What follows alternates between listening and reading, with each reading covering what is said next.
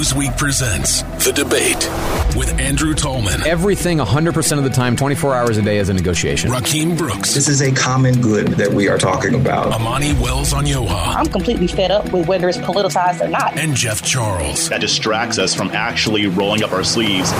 The Debate starts now.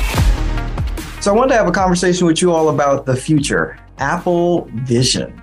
It is augmented reality, virtual reality. We're all in front of our screens and our phones, and now we are going to be living with headsets in the future, right? Everybody is going to be walking down the street, being able to see their computer and simultaneously other human beings. Uh, I want to know from each of you whether or not this is like the apocalypse come true, like the end of humanity as you know it. It's when the machines really take over.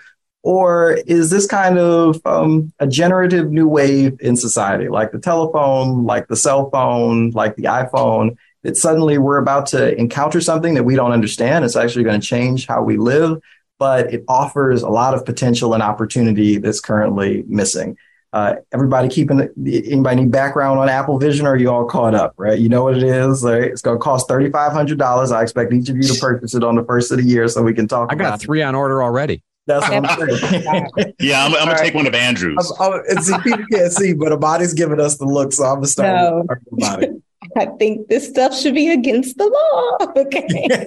I'm getting scared and I don't like how excited everybody else is about this new layer of technology because I can already see some of the stuff happening. Like, for instance, the writers are on strike because they're saying you are not about to AI your way through this industry when there's real human labor that can be applied. And so I feel like we just keep adding on these new layers and getting further and further away with talking to each other in the real world. Like we're going to have a lot of socially inadequate weirdos who don't know how to converse, have conversations with people who don't know how to make friends or do anything in public anymore. And we're going to become more and more secluded. And I think that's going to lead, lead to a lot of loneliness. I think a lot of mental health issues are going to come. I think the corporations are going to have a, a frenzy with this. God only knows what they plan to do once we all leave the real world and go into our little virtual bubbles. But I'm not a fan personally. I don't know how y'all. think that our our education system should just anticipate. Like this is where we're going, right? This is it's going to come out. It's going to be made, and just I'm like fighting with everything else that you know, people who would have who would have thought, right, that you would be carrying around your entire Rolodex in your pocket, right, at a moment's notice when we were kids, right? I mean, that would have been impossible. I remember going to payphones and call and collect. You know what I'm saying? Like now, all the Where are you old, Rakim? Goodness. Yeah, I'm telling wow. you. Uh, I mean, I certainly don't remember that like it was yesterday. Well, I'm just saying. So, but why not just suggest like our education system needs to catch up with this rapidly and in a hurry? We need to get ahead of it because we're going to need new ways of training ourselves and socializing ourselves emotionally, given that we will now have several layers of reality around us. Because the kids can't read, Rakim. Okay, they cannot read. They cannot write. Amani, you Mavis don't can't read, understand that they don't need to read because they're going to have an implant and you can download the the. You don't even need Oh, to teach them how God. to read. You can just bypass reading entirely. It's such a slow old way. You can just install the program like in the Matrix, and so there's no need to teach them reading anymore. That's so See, passe. No. and, and that's what's terrifying to me. I mean, Uh, Apple wants to have you wear a permanent visor on your eyes. Elon Musk wants to put chips in your brain. You know, people were saying with AI, we have to be afraid of Skynet, like Terminator, like the, the machines coming to life. No, we don't. We're going to be the robots. At this rate, they're going to turn us into the robots. RoboCop was supposed to be fiction, but what they did to RoboCop, they're going to do to us. That's what that's where this stuff is leading. It's it's terrifying. And I know I'm being hyperbolic, but it's already weird that we're already addicted to screens in the first place. Mhm. It's already had really unhealthy impact on society as far as being social. And now it's just speeding ahead forward and we haven't even caught up to it yet. And for all i know maybe this visor thing that the uh, that apple is doing may not turn into that. Maybe it'll just be something people do for fun. But we need to be more diligent because we as a human race we don't want to become flesh robots we're at the point now where we are technologically enabling the Borg. I mean, that's that's where we're headed, right? Well, resistance and is futile, and people are just yeah, people are just kind of excited about the novelty of it. Uh, so my, my one thought is, okay, I've got one son who's got the, an Oculus. Okay, he plays it all the time and he loves it. I have tried it. It's sort of mildly entertaining to me, but I find myself disoriented in it, feeling nauseous. I don't mm-hmm. like the experience of it very much. Now, I know some of the next wave or third or fifth wave of this stuff is going to probably bypass some of those problems, but here's my sort of general take. We're tinkering with humanity at this point. I mean, we're well beyond tinkering mm-hmm. with humanity, right? Yes. We may not be, uh, you know, changing DNA, but we're we're doing it at the intellectual, uh, the brain level. Um, I think that walking in nature is better yeah. watching TV. I think that reading a physical book is fundamentally different than reading a screen and better than reading a screen. But tell you the truth, if you give me a half hour of downtime, and you say, Andrew, you can get caught up on your show or you can read a book. I'm watching the screen because it's easier, it's more convenient, it's more entertaining in a lot of ways. My kids at Next Generation, they don't read books. Uh, They play video games because they find TV boring because they can't shape the narrative. They can't engage with the characters and they can't mm-hmm. do anything. So they find, you know, uh, even television is unstimulating to them often. And we're getting into that next realm where it's not enough. It's not just 2D, it's 3D. It's in, immersive in everything that we do in our lives with other people. I mean, I'm with you, Jeff. I, we are creating a completely science fiction future. And None of the science fiction movies ever turn out well. They Not never have good endings. Never. well, Ready never, Player One was okay. Not one. See, Ready Player One. Okay, but so here's a question, right? Uh, I was I wanted to mix it. I knew you all would go this way. I figured it was it was coming. But can I can I say this, Rakim? The stuff I read about this new technology though mm-hmm. is amazing. Yeah. I mean, you know, fitted to your eyes, displaying your face to somebody else through an avatar that they create of you. Not that that would ever be appropriated by anybody for the wrong purposes like deepfakes, but still, the technology is amazing, no doubt. Yeah. No, for sure. And I mean, one of the things I wanted to point out is if you take, for example, when we say things are getting worse, right? Take the history of violence throughout human history. Mm, with technological advance, right? We no longer, you know, Jeff and I don't get into an argument and he just decides to smash me over the head with a rock just to be over with it, right? Like we get to this debate and he's like, that was cute, you know, moving on, right? Actually, these various technological innovations that we have that drive us together, that force us to confront difficult questions about who we are as human beings, I think actually has a salutative effect on who we are as human beings. That is to say, that to create additional threats through technology that might dehumanize us, as we phrase it, causes deeper reflection. I'm quite confident that the philosophy, to Andrew's favorite topic, that's going to emerge, right, um, and has already emerged in the bioethics space, for instance, and now in the AI ethics space, is going to be as complicated, if not more complicated and more thoughtful than many of the texts that we've lived with historically, because people like you are going to be asking hard questions and human beings will accommodate the difficult questions and new answers to them. So I'm optimistic in the sense that I think we as a species know how to deal with these things. Do we get it right instantly? Right. The cell phone, uh, I mean, the iPhone, for instance, it's really only a decade old. I know, like, ah, our heads are on fire about all the things that are happening with it and that the speed of technological innovation is increasing rapidly.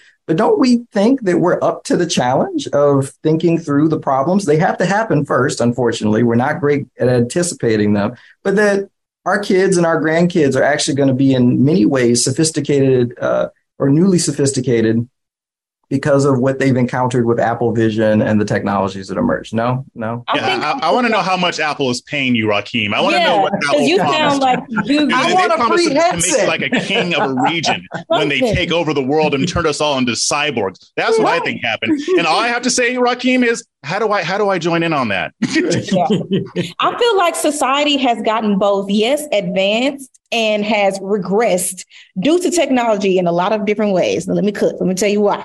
All right.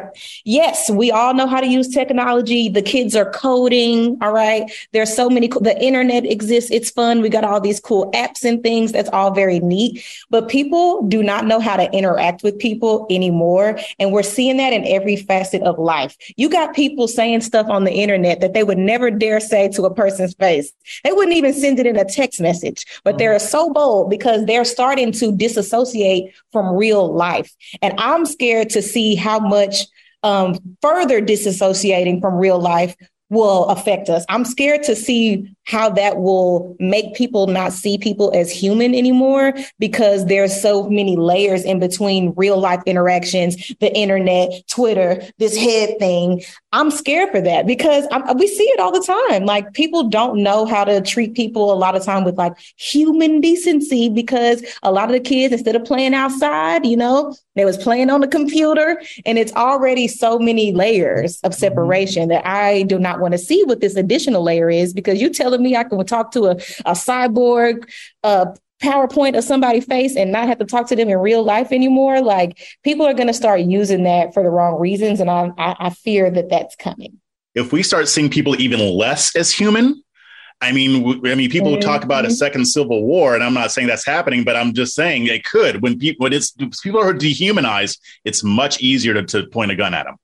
Amani, you make me think of something that uh, the reaction of I'm going to take kids, okay, who are embracing this technology with no question whatsoever, right? Um, their reaction to your assertion that somehow they are less good at human things because they're good at technology things they might not be eloquent enough to say it maybe this way or perceptive enough to say it this way, but I think what they would want to say is, okay, boomer, um, your nature, you know, your idea of being human is outdated and mm-hmm. irrelevant. Why, why do I need to be good at interacting with people? That's an old person skill. I'm good at doing things online. I'm an influencer. I have mm-hmm. followers. I make money. And, you know, a whole skill set that we either don't have or even maybe reject Mm-hmm. They embrace as normal. And so to them, book, ew, you know, walk in nature, ew, talk to a human being. Ew. And I, I, I kind of going down this path, I think of the movie Demolition Man, where, you know, Sandra Bullock and Sylvester Stallone are getting ready to be intimate. And, uh, you know, what do they do? Oh, there's no touching. You know, there, there's no touching. There's put on the visor and engage in this hyper simulated and stimulated cortex infused thing that he's so revolted by that he throws off the visor. And I think the kids or the techno te- advocates for technology would say, yeah, but it's better, man. No disease, no pregnancy. It's it feels even more. St- Why would you want to go back to the old way of doing stuff? Because it's fun, okay, and that's how life's supposed to go. but I even think of just in the career space, in the workplace. All right, we hiring is worse than ever these days. Okay, don't kill me, Gen Z. Don't don't shoot me. But y'all, conflict resolution is something that I'm realizing has been very difficult now because of certain people growing up on the internet. When you disagree with somebody on the internet, block, unfollow, mute. I don't have to hear from you anymore. I'm removing myself. In real life, you have to learn how to get through difficult conversations, to get through difficult interactions and get to solutions. Okay. A lot of people these days aren't solution oriented because you don't have to be. Why I got to find out a solution if I don't like you? I just don't have to interact with you ever again. But that's not how it works in real life. In workplaces, you're going to have to see people that you disagree with. Okay. When you go to the store and you're talking to the cashier, you're going to have to talk like you have to know how to deal with these conversations in real life. Not everything can just disappear when you take the headset off. There's a whole world out here that you still have to know how to move within and engage in. But that's the point is why take the headset off? That's the new reality. That's the new yeah. place. That's the black mirror future where people are defined by their social interaction scores. And maybe you have an, uh, a part of the program that allows you to block out anybody who doesn't score high enough from your visor. And so you don't even have to see them in your world. But that's that's kind of the point. That seems to be where it's heading what I what I find interesting about this is sort of the analogies that we choose to use because I've thought about Apple Vision as accessing the equivalent of the virtual city, and I sort of hear you like the Jeffersonians. It's like, oh my God, everybody's going to leave the rural environment where they have homes and space, and they're out in nature and they're actually you know communing with the other animals, and they're going to move into cities and be crowded on top of one another. But like most of us now want to live in cities because of the levels of interaction and the kinds of community that you build and the new inter- new activities, et cetera, et cetera. And I think this is what that's going to enhance. We're going to have now a virtual city that more people have access to than ever before, and that that will ultimately be a good thing for a number of people. And to the questions that you all are raising, I think they're going to work themselves out over time, right? Amani, to your point about hiring, yeah, Gen Z is currently in their 20s. If they're the same way in their 40s, yes, we failed, but let's give them a little time. I don't remember being I don't remember being great at conflict resolution in my 20s. I have to say, I you know I'm, I'm not trying to align myself with Gen Z, but like you learn over time through these various interactions how to be different, how to be accommodating of other people's views and presence. Um, and I don't know. I think that Apple Vision is going to be a lot of fun. And Jeff, no, I'm not being paid, but if they'd like to, I'll take it. Everybody boo Rakim. Boo. but seriously, if you want to share the wealth, you know, that's fine too. yeah, I'm good.